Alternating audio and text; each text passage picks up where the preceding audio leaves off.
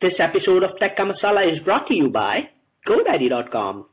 Enter the coupon code POD124 to get 10% off on all hosting plans. Go to GoDaddy.theindicast.com for more information.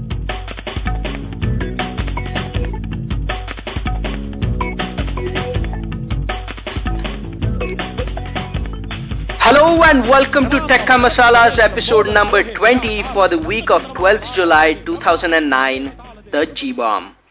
This is your host Aditya and along with me I have Saket. Hi guys. Hey, so I think it's been a very exciting week to say the least. We have a lot of technology stories to talk about, a lot of good, interesting technology stories to talk about, Saket. This In week. fact, there have been so many technology stories breaking that, I mean, we've had trouble this time choosing which stories to talk about. Yeah, in fact, that never happens. That that rarely happens, and in fact, this time companies have been trying to preempt each other's announcements and make their announcements first. For we, we'll we'll talk about the Google story, which is uh, which is the main story. That, uh, but let's start with the with the Indian stories that we have. Apparently, there is a new initiative uh, called uh, the, the the project has been titled Crime and Criminal Tracking Network and Systems uh, which has been passed and uh, it's worth 2000 crore rupees. And the basic uh, idea behind this project, to put it very, to sim- oversimplify it, is uh, to network 14,000 police stations, uh, 6,200 key government offices like the passport offices, immigration counters, as well as the courts that will be included in this network. This has been in the works for a month, I guess, but it's only on July 8th that uh, the Planning Commission approved this, and uh, and this is quite an ambitious project. I mean, like I'm not quite sure as to uh, what is the technology behind it or what how it is supposed to work. But what this entails is uh, essentially criminal records will now become accessible in real time across the country. So, I mean, if you commit a crime and if a police complaint is lodged against you, like uh, uh, at some place, and the information about that will be accessible via software. So, I mean, people would be able to look up uh, uh, criminal antecedents or what kind of co- courts or cases are pending against a person. I mean, uh, from maybe like like a like a immigration counter, or I mean, in fact, even uh, uh, different police stations across different states. I mean, Yeah, in fact, in fact, you know, uh, to to give you give you uh, sorry to cut you in there, Saket, but to give you a very real life use case, and this happened to me personally, is I lost my wallet a couple of weeks back, and I and my license was in there. And when I went to the police station to ask for a police complaint, right, you have to file an FIR and take that copy to the to the licensing authorities to RTO, and they'll then only then they'll reissue a duplicate license. So when I went to the police station, they said that we first need a no objection certificate from the, the local RTO office saying that no cases have been reg- registered against my license number. And until I get their NOC, they won't be able to help me out. So now how this particular project will help me is that if, if I had gone after this project was implemented, the guy sitting in police station would have simply put in my name and checked up if there were any, uh, if I was defaulting or I didn't go for any particular court cases or for hearings. He would immediately come to know. And this is also a problem when you're trying to, you know, rent a new house. So there is this whole new procedure of police verification. So uh, I'm sure, like this, this should make it simpler. Yeah, exactly. And this is also, I don't know if we mentioned it, um, but uh, the government has marked around 40,000 crore rupees for all these type of IT projects. And uh, this is only one of them. And don't you think this is this will also be an important part in the in the national ID project, which Nandan Nilekani has joined for? Yeah, this has to be tied into the national ID. Only then you will actually get some relevant stats or uh, reli- reliable information. So I'm sure the national ID projects and this thing can work very well in conjunction. So I mean, the national ID project, in fact, being one of the prerequisites for something like this to Yeah. you know exist. I mean, developed countries already have this, and I mean, we have got a huge problem with crime in our country, and uh, uh, the cops need to have some tools wherein they, they're able to easily access information about anything with respect to criminal records. And passing, passing, and exchanging information as well between each other. So, you know, neto to wo file move karo, ye, wo, and all those things used to always take time. But then again, they have set up a very ambitious deadline for this. They say that uh, they are planning to complete this by 2011. Uh, that is quite ambitious. I mean, a project of this scale, and I mean, they're talking about connecting all these police stations and government offices. I mean, it, it might be very complicated. I mean, uh, the technology involved, I don't know, it, it, it will have a lot of satellite uplinks and whatnot. And I don't know how they'll actually go about actually implementing it. Yeah, think about the security things, uh, think security vulnerabilities that these guys will have to take care of. If such a system is passing information over the air, uh, it has to be really, really secure. Otherwise, any sort of data can be modified while, you know, um, over the air. Don't you think so? Nevertheless, this is like a good step towards it is. governance. It, it is. It is. It is a very. Uh, I am surprised that this actually hasn't uh, yet been done. You know. So and uh, and also 14. I I'm guessing that India has more than 14,000 police stations uh, let, let's see if they are trying to just pilot it with a few police stations and then and uh, roll it up to all the police stations or what is going to happen. Now this is also going to have to uh, undergo a lot of retraining of personnel, right, who are going to be using these computers to feed in data and, and all those things. So big, big project I feel. Yeah. Yeah. So let's move on to another story and this might make Indians uh, a lot happier uh, Facebook has launched a developer contest only for Indians. This is, quite interesting. I mean, India used primarily used to be one of the uh, biggest places where Orkut was popular. I mean, uh, Facebook has been uh, making inroads to that, and I mean, Indians have been at it making Facebook applications. I mean, uh, I mean, full disclosure. I mean, uh, me as a part of my job have uh, developers in my team make Facebook applications for clients. So we've been doing that for like two years, and, and many people out there who are actually doing this, but uh, this is the first time Facebook has actually recognized this and uh, tried to encourage it by holding this contest which has got uh, which, which essentially has got two categories Facebook applications as well as uh, Facebook Connect integrations. So and, and there are prizes in each category three prizes uh, $4,000 $2,000 $1,000 for, for, for for all three winners. Now okay you know very good initiative but you know I am a, a bit of conspiracy theorist. What what is Facebook actually trying to achieve here by putting out this contest? If you if you ask me, what I think is that Facebook ha definitely has something up its sleeve. Okay, first of all, they must be having some sort of a project in mind where they are going to require a lot of good developers, and that too for cheap. Okay, now I, I look at this particular competition as a as almost like a virtual test to see if India is a place for them to set up an offshore development center. Because I don't I don't see this particular contest as a way to get more uh, to to expand Facebook's user base in India. Because for that they'll simply just hire Dhoni and have them talk to people and get them onto Facebook like they have been doing using Aircel.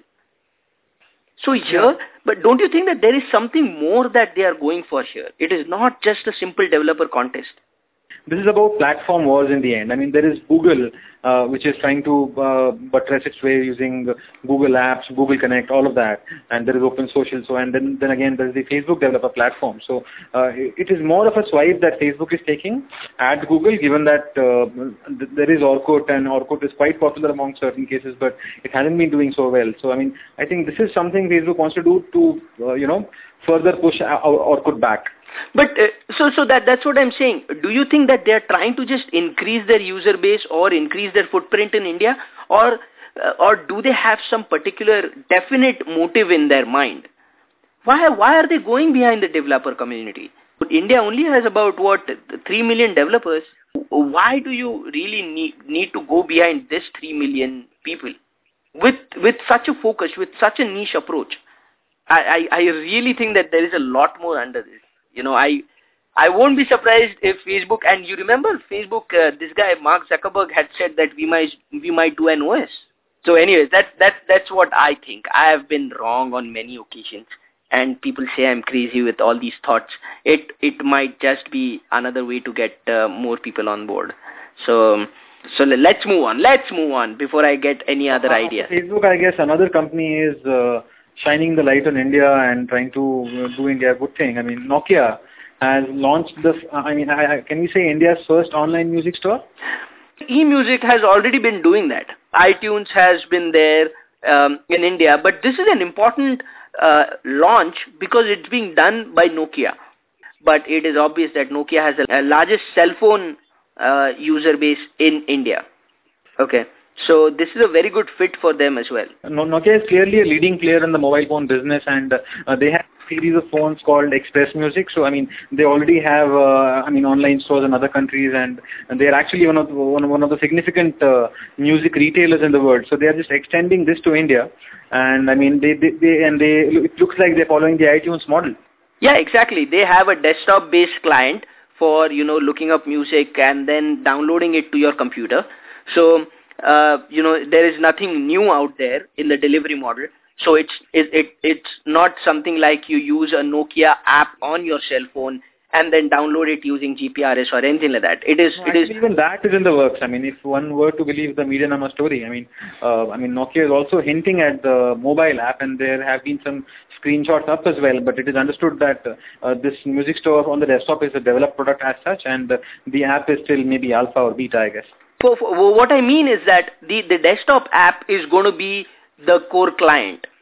Okay, yes. just, just like Apple also has uh, the music iTunes on iPhone to buy music, etc. Still, iTunes is the place where they make make you know sell most of the music. So that is what I meant. Uh, so for right now, they have signed up with all major labels. You know, and why not? You know, who? Why would any of the labels want to get left behind? Uh, Universal Music is on board, Saregama, Sony, BMG, T-Series, all the Indian guys are there. So let's see as to how what the uptake is like. Uh, Media Medianama story, uh, the, the the review done by Nikhil, who, who was on Tekka Masala with us, has has mentioned that you know installing the software was a big pain for him. Uh, it, it requires a .NET framework and apparently a lot of drivers need to be installed, one driver for the PC cable and many things. So I, am sure they're not doing so well there, but... Uh, it, it uses it uses .NET framework, right? Now XP did not come in with .NET framework. Now the .NET framework itself is about uh, 200 MB plus download. It, that itself is, that there are a lot of hurdles to get this installed if you know, Another so, concern seems to be DRM, that is, I mean, digital rights management. Oh, yeah. While, while DRM has been big uh, abroad, I mean, in all these music stores, I mean, it was seen two years back that, uh, or maybe a year back, that uh, uh, DRM was suddenly looked down upon by all these major soft, uh, music sellers. Okay, what is and DRM first of all, Saket? Because, you know, I think uh, many of our listeners might not be aware of it. DRM stands for Digital Rights Management, which seeks to uh, restrict how freely you may copy content that you have downloaded from these online music stores. I mean, the primary concern being piracy. I mean, so you can download these uh, songs and then you can gift them to me and I will gift them to other people. So it means that it means lost sales for these uh, music vendors. So they put in place these systems which uh, restrict the user from playing the music only in a certain manner. It's like in certain cases the music can only be played, played using the software which is uh, which is uh, designed to play that. Right. Uh, and it can be only burned to certain devices. Uh, th- th- there are like a lot of restrictions there. So it's not like free MP3 files which you can just copy anywhere and do whatever you want to do with them. So I mean, for example, it may not play in your car, things like that. Right. So, the, the thing about DRM is that there is no standard. Everyone has their own DRM system. Everyone has their own way of doing managing these music files, which which gets annoying very quickly. It should be noted that uh, I mean iTunes lost its DRM as well as uh, the Amazon Music Store, which sells MP3s uh, without DRM and, and, so many others. Others. So I mean, internationally there is a movement against DRM, and it's more about trusting the users per se. Right. But I, I guess they can't say that for India because I mean, there are people we exclusively pirate music, don't we? I mean, I, I don't remember buying any music off late. Yeah, yeah, I, I agree. But the other other um, reason for that, which I have been saying, is that there is no place where I can buy music. Until recently, I couldn't buy music off of iTunes because of some RBI issues about using Indian credit cards, etc. So, but yeah, I, I agree with uh, what you say that Indians probably cannot be as trusted as people abroad. We are just not used to paying for music probably. So, so this, this particular DRM uh, is, is basically based on the Microsoft uh, DRM and surprise, surprise, you cannot sync the music that you have downloaded from the Nokia Music Store onto your iPods. Yeah, no iPods, please. That is ridiculous now, isn't it?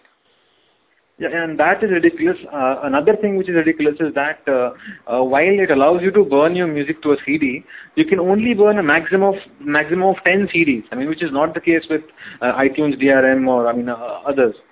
Yeah, exactly. And that is how pe- people used to bypass those uh, DRMs, you know, burn it to a CD and then rip that CD. But, but, you know, I am, I am, I am okay uh, but then this is this is something that I I am saying uh, personally. I'm okay with the maximum number of 10 CDs because I have never in my life burnt more than uh, a song on you know more than five CDs. I've never done that.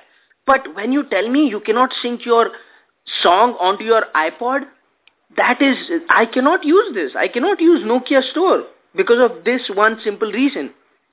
And guess this is like uh, a, a, very good first step for Nokia. I hope they get wiser. Yeah, but this is this is like uh, see, uh, you know, you can see that it's a very good step. It's a first step and it's good, but it's a step in the wrong direction, right? But because because most of your iPod users are going. That's your target market. That's your target market for online music purchases. And if you are going to alienate them, they're only going to find ways of getting these songs onto the iPods. Uh, I guess Nokia would rather people use the XpressMusic phones instead of iPods for listening to personal music. I mean, yeah, yeah, yeah, yeah. They want to sell their hardware as well, I think. But yeah, enough, enough of uh, that rant from me. Let's go on to the main story for this episode, which is which is the G bomb. Uh, so Google has dropped the G bomb on Microsoft, announcing that it will be coming out will, with a new operating system for netbooks Uh, which will be based on the Chrome browser as, as the front end. Yes, believe it or not, I mean, Google is finally launching an operating system. So this kind of completes their software stack. I mean, they've already always had, uh, uh, I mean, all these online services, and then they had a browser, and, and uh, now they have something on which they can run the browser. So, so it basically completes the whole ecosystem. And although they're saying that initially it will work only on netbooks, Chrome OS, as this is going to be built, uh, will also then move on to full-fledged desktop computers as well. So this is a threat to Microsoft. A direct threat to Microsoft, a direct entry into, you know, uh, their territory. So it's, I'm very excited actually to see how this thing goes on because this happened 10 years back with the browser wars and Microsoft, we know what happened to Netscape. I want to see how Microsoft reacts to this threat because this is, this is like almost a battle cry, right? To to Microsoft. Yes, so this this so really that this is going to be released in late 2010. I guess uh, Windows 7 will already be out by then. I think Microsoft will have some chance to convince the marketplace that no, they don't need another operating system. But nevertheless, this is a very clear, definitive threat. Yeah, exactly. Now, now actually we understand how important Windows 7 success was because if imagine if Vista was coming out and Google had made this announcement, imagine the stock prices that would have dropped, etc. Imagine well, you know how how people would have the reactions would have been completely different. Yeah, very much. Yeah, so, so this so to give some technical details on this, I mean, uh, Chrome OS is going to be open source, just like the Google Chrome. Okay. And uh, what it does is that it adds a windowing environment on top of the Linux kernel so I mean, you already have the Linux kernel running with different windowing environments like GNOME or KDE. So what they want to do here is they want to add their own minimal windowing environment and the UI is ex ex exclusively going to consist of uh, the Chrome browser running on top of this system and the key uh, focus is to get the user on the web as as possible. Oh, so and and that is and now then you, as you said it completes their environment. Now Google Docs uh, Gmail, and all the all the other applications that they have been building out makes sense now, even more.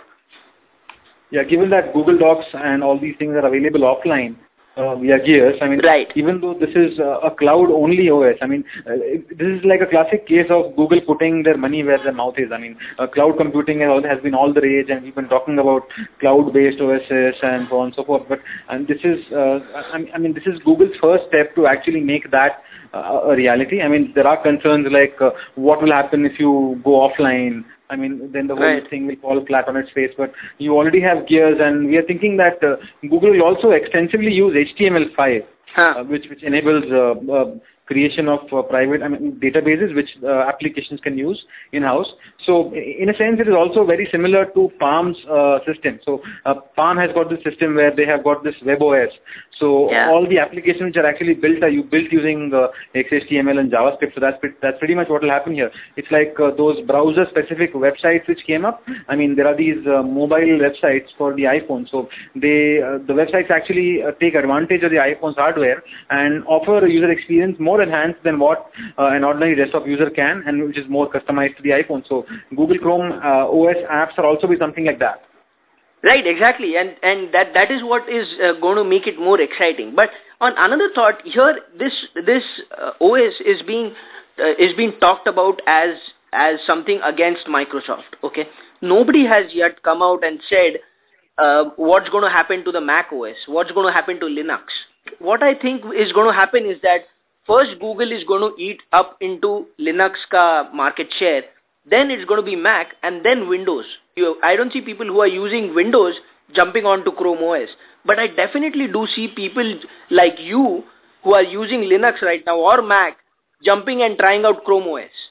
You know what I mean? Because because Windows is more consumer. Windows is more like what my sister would use. More, much more, uh, you know, um, क्या बोलते हैं low tech people के लिए. They just want it to work. Sorts. No, but the, the, the line that the Google has been toeing is that even with Chrome OS, they just want it to work. So it's like you, anybody, I mean, even your sister can use Gmail, can't she? So by giving her a, a very easy to use browser-based system, they might just change that in, in the sense that uh, Mac, I feel, is not much at threat here because uh, initially Google Chrome plans to only hit the netbook market and essentially the cheap PCs market. So that is a market that Apple has never been in. So I, and yeah, but you see, see, uh, Saket, you mentioned make it as simple as Gmail and um, and all those things. The, another uh, point I want to raise is that uh, Google has never done a client-based software. Okay, when I say client-based, bole to the software on that resides on your computer and and works from there. You know, they have never booted their uh, applications. But there is Google Talk, uh, of course. I mean, doesn't yeah, yeah. Uh, I mean, I mean, Google. You know, I mean, Google Talk is is just a chat application. I can sit down for a week and and write that on a Jabber client. Okay, so I'm not talking about uh, those sort of applications. Uh, Google so far has excelled in server-based environments. They have excelled where they have complete control over uh, what their what their software is going to be running on. You know, so the servers are there, they know the configurations, they know how the servers are going to react, and then they are running their software on it. That is what Google search is all about. That is what uh, Google Apps is all about, and Gmail, etc. But now, now, when they say that they are going to put out an OS which is going to be running on on so many different hardwares, they are talking yeah. about HP, Acer, you know, and and all those guys. It it's a different ball game. It's a different case you know, there someone is making an hardware. They have to write a, a driver for them. You don't know. Uh, now those guys make a firmware change. You don't know what their impact is going to have your on your Chrome uh, OS. So think it's much more complicated. I feel. And Microsoft yes, has done this for a OS is definitely a lot more complicated than actually having a browser out like uh, I mean Google Chrome or even having a chat client out as you rightly pointed. I mean but for God's sakes they don't they don't have Chrome for Mac as yet or Linux. I mean, or Linux. What what is holding them back? I mean, you know that uh, if that is taking them this long, imagine. I mean, I just don't know if Google has the bandwidth to do all these things. But then they have signed up with Acer, Adobe, Asus, uh, Freescale, uh, HP and Lenovo. I mean, I mean uh, in fact, uh, so I mean, there are so many uh, netbook manufacturers that they seem to have signed up and uh, looks like they've got like a year's time to get all the drivers in place. So, I mean, Linux on the netbook has already, already made some good progress with, uh, you know, driver compatibility. So, and given that a big name like Google is behind this, so I, I'm guessing that they're hoping that that itself should help uh, to bring around all these manufacturers and solve the driver problem. And as you said, uh, uh, you know, running a desktop system is much more difficult than actually having a uh, having a, something like Gmail out because it runs on their servers. So I mean that's the whole idea behind Chrome OS in the first place. I mean all the major applications which matter anyway will reside on Google's uh, ecosystem. I mean. Yeah, but but uh, here's another thing, right? I always I'll, somewhere everyone knew that Google is going to come up with an OS sometime or the other. But I, I was thinking that the Android system was going to be there. And uh, what I was thinking was Google would go in with their Android, you know, make a mark, establish themselves on, on handsets, on mobile phones first, and then grow that application to take it to netbooks. Doesn't that make more sense? I'm sure, sure there is some intertwining between Android and uh, Google Chrome OS. I mean, uh, I mean they've already said that these things are not the same, but there will be some similarity. I'm sure, sure they will uh, share some code. I mean, there are people who are actually uh, running an Android or netbook successfully. So, if Android can run on a netbook, then I'm sure. I mean, a Chrome OS, which is specifically built for the x86 uh, architecture, can as well. Yep, yep. Let's see now. We can always talk about whether this is going to play out well for Google or not. That remains to be seen. Uh, Another point I wanted to make here was that uh, amongst the partners there is Adobe. So you might also have Adobe Air-based applications in a big way on this OS. I mean, given that Adobe is also backing them. Oh, I mean, it's just it's just going to be so much more complicated than what they are doing right now and I just hope that they, they are able to pull something off because it's always good to have competition as I've said. So let's see, let's see. In the meantime, let's move on to the next story. Uh, HTML5 uh, has dropped the open source video codec from its um, standards. And, and uh, this is, I think, bittersweet. I mean, this is both good and bad at the same time, I think. I mean, this is actually a lot more complicated than it seems. So, uh, uh, I, I, think we should start by telling our listeners that uh, HTML5 is the next logical extension to uh, XHTML. I mean, it's like right now the web runs on something called XHTML 1.0 or XHTML 1.1 just uh, this is just a, a, syntax that is used to program things and it has got certain features. So there has been some confusion on what will succeed XHTML so there were two contenders. There was XHTML 2.0 and then there is HTML5 so now officially HTML5 has been announced as the, um, the, the markup language for the web of the future. And one of the key elements of HTML5 was uh, uh, the ability to support audio and video natively. Right. Yeah and and what what this is basically you know, to, to very put it very uh, bluntly, if you are an end user customer, you won't, you won't notice a lot of difference, right? But if you are a developer, this was supposed to make your life a lot more easier. Yes, because now people use Adobe Flash. I mean, I mean, there are different kinds of FLV players out there for playing video, and then by default, if you try to uh, include Flash into a page, it kind of becomes heavy. There, there, are, there can be memory leaks. So what this does is that it creates a tag called the video tag in HTML. Right. So just like how you reference images inside your documents, you can also reference video. That that seemed to be the initial premise. Yeah, and so what now, what has happened is that all these browsers, various different browsers, Firefox, now this was a big deal for Firefox and Opera. They were pushing for this open source video codec uh, standard.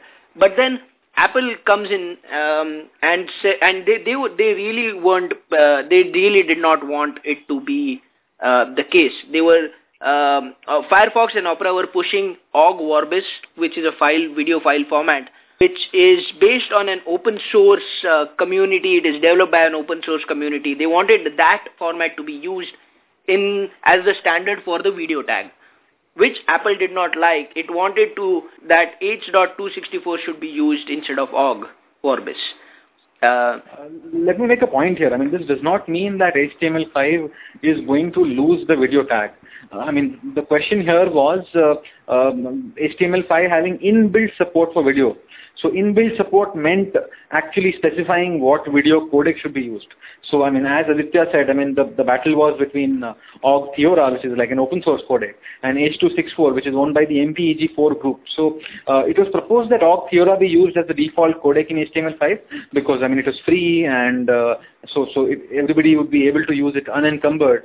But uh, Apple was not liking this. So I mean, uh, broadly the browser camp was divided on these lines. So you had Mozilla who was supporting Auth0. You have and even the Firefox 3.5 supports Auth0 but does not support H.264.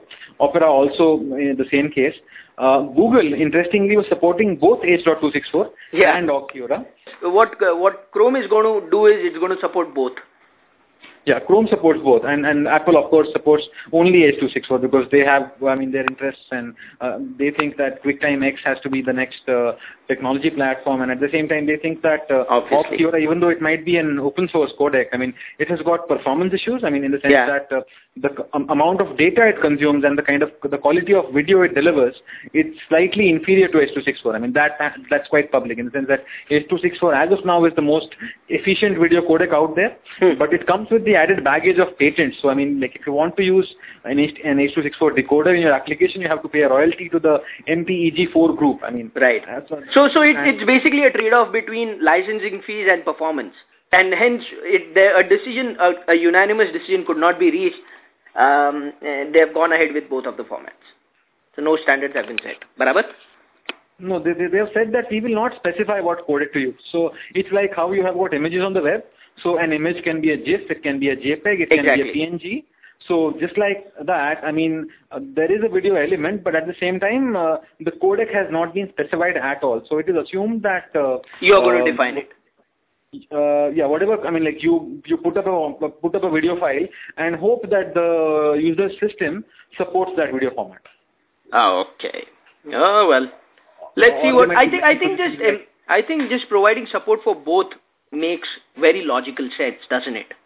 Yeah, I, I think I'm not too uh, disappointed by this because I think uh, um, the HTML5 spec itself specifying what codec to use uh, curtails the freedom of web developers in a certain way. I mean, yeah. there are certain people who might want to use uh, Windows Media for Christ's sake. I mean, whatever. So. so what about you, that? So, you had a condescending tone there. Yeah, so so I think uh, it, this, they have done the right thing by staying out of these uh, codec wars. Uh, and I'm sure, like eventually, I mean, support for Auth0 as well as uh, support for uh, H264 is going to, I mean, I mean increase. Uh, there is little hope of Linux systems getting support for H264, but there is still hope of uh, the Auth0 codec be getting better. Right. And once they reach a certain threshold, I mean, even Apple will include it. I mean, right now they're saying that there is no hardware support. So, yeah. given that if you use a mobile phone to browse a video, uh, I mean, an HTML5 video, uh, the mobile phone hardware itself does not support uh, hardware uh, decoding. So mm. that puts more pressure on the CPU of the phone. Yeah. So, uh, so, so, so, I mean, from that perspective as well, if Auth0 gets better, I mean, uh, this could go either way.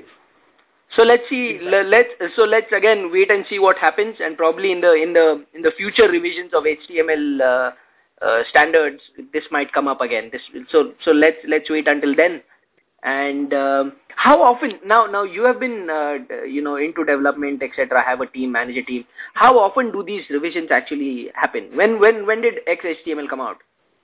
Uh, I think uh, we've been using XHTML as far as I can remember. I think it came back uh, uh, came out sometime in the end of the 90s, I guess. Uh, yeah, yeah, it was. was I, I was going to say more than five years, but it, it's definitely it's it, it definitely is more than five years, sir. Yeah, it is more than five years, and uh, honestly speaking, these things are pretty slow to actually get implemented. I mean, uh, there has been XHTML uh, and then there has been XHTML 1.1. And beyond that, I mean, there have been talks and talks and talks on XHTML 2.0 and nothing has come out. I mean, even with HTML5, uh, even uh, even it is in a draft state. So yeah. we don't know when exactly this spec is going to become final. And at the same time, even when it becomes final, how long will Microsoft take to support it? Because, I mean, all this talk of HTML5 and everything else falls flat as long as Microsoft is still the dominant browser in the I, know. I, I was just going to say, all this talk depends on if IE is going to give their nod or no you know. And they seem to be strangely silent on this. Silent on this. I haven't read anything about them talking about this particular thing. So they might completely have some other ideas and might ruin the party at the end of it. It's like let let the small kids play and then I'll go and uh, you know mess things up. So it, that'll be really funny if that happens. Well, not for long because I think IE is also, uh, as you might have read, they're rapidly losing market share. I mean, if the last stats counter report is to be believed, I mean, IE right now only enjoys, I mean, all versions of IE combined have got 59% market share, whereas uh, Firefox has got a whopping 30%. I mean, and others making up the rest. So wow, I mean that that's a big drop from somewhere in the 90s to what it is right now.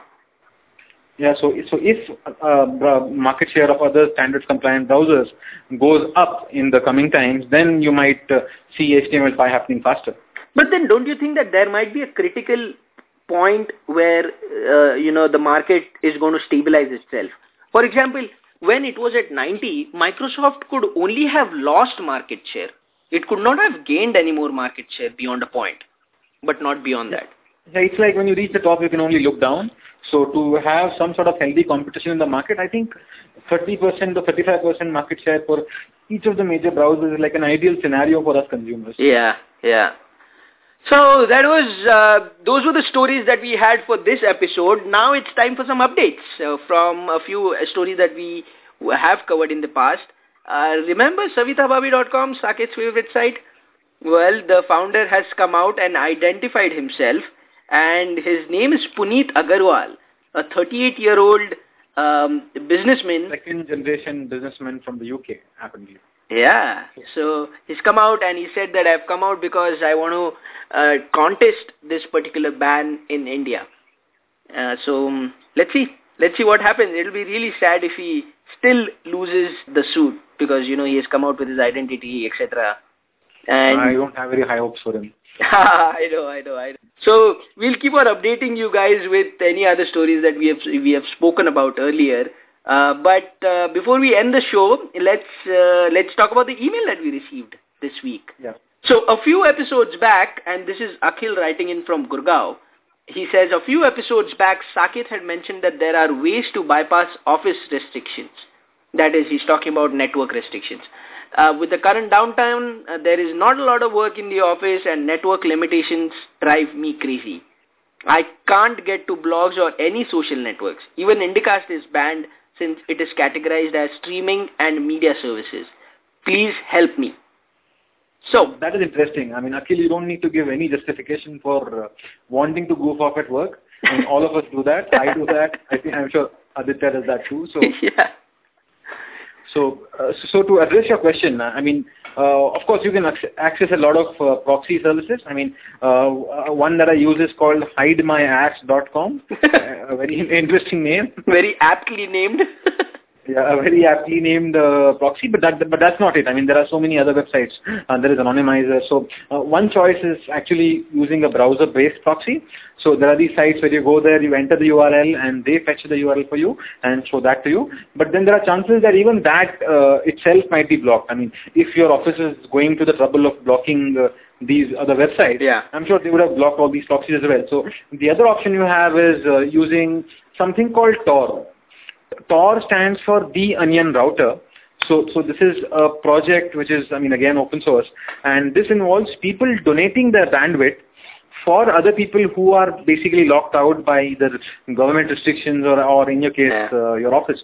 So, so what this does is that it reroutes your internet traffic through a different uh, pathway so that the block becomes ineffective. So, so, so effectively you're not using your office's internet at all. I mean, you're using somebody else's internet. Oh, but uh, but also this might require a few ports to be opened, or is it based on HTTP? So this is based on HTTP, but uh, again, I mean, you never know what kind, what degree of blocking uh, the organization has done. I mean, uh, in in most cases, uh, when people actually block these sites, they don't really go the full hog. I mean, they always leave something or the other open. So so it's better to actually snoop around and find out that where you can you know, take this. I mean, for example, in our office, uh, Gmail could not be accessed uh, via HTTP, but if you actually went to HTTPS and then put in the Gmail URL. oh my God. It, it opened up fine. So I mean, uh, so and eventually, I mean, we even figured out a method to uh, install Linux on a spare machine and then run a proxy server on it, and the whole, and half of the office used to use that server. Nice. And, uh, no, nobody else was wiser. So. Good, and I guess and, and I guess the person who did uh, did all this got a got a good appraisal. Uh, no, I was one of the people involved in setting this up. Uh, it wasn't very, it wasn't taken kindly. yeah, no, it wasn't taken kindly. Ah, well. But you can always try it out and, but do email us and tell what happened to you after you did that, okay? You can email us at uh, tekkamasala at theindicast.com to tell how, how it went and also for any other queries that you might have. Uh, apart from that, um, those were the topics that we had for this episode. You can go on to www.theindicast.com to get other previous episodes or to comment on whatever we spoke in this in this episode. Beyond that, uh, I am available at twitter.com slash acmahatri. Go there. Available at uh, twitter.com slash Valturo.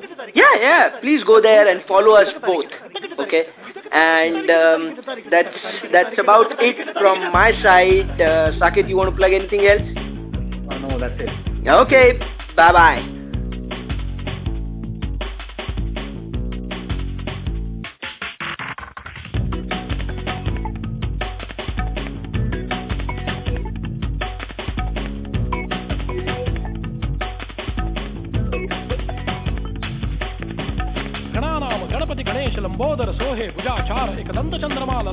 दे ब्रह्मा विष्णु महेश ताल दे ध्रुव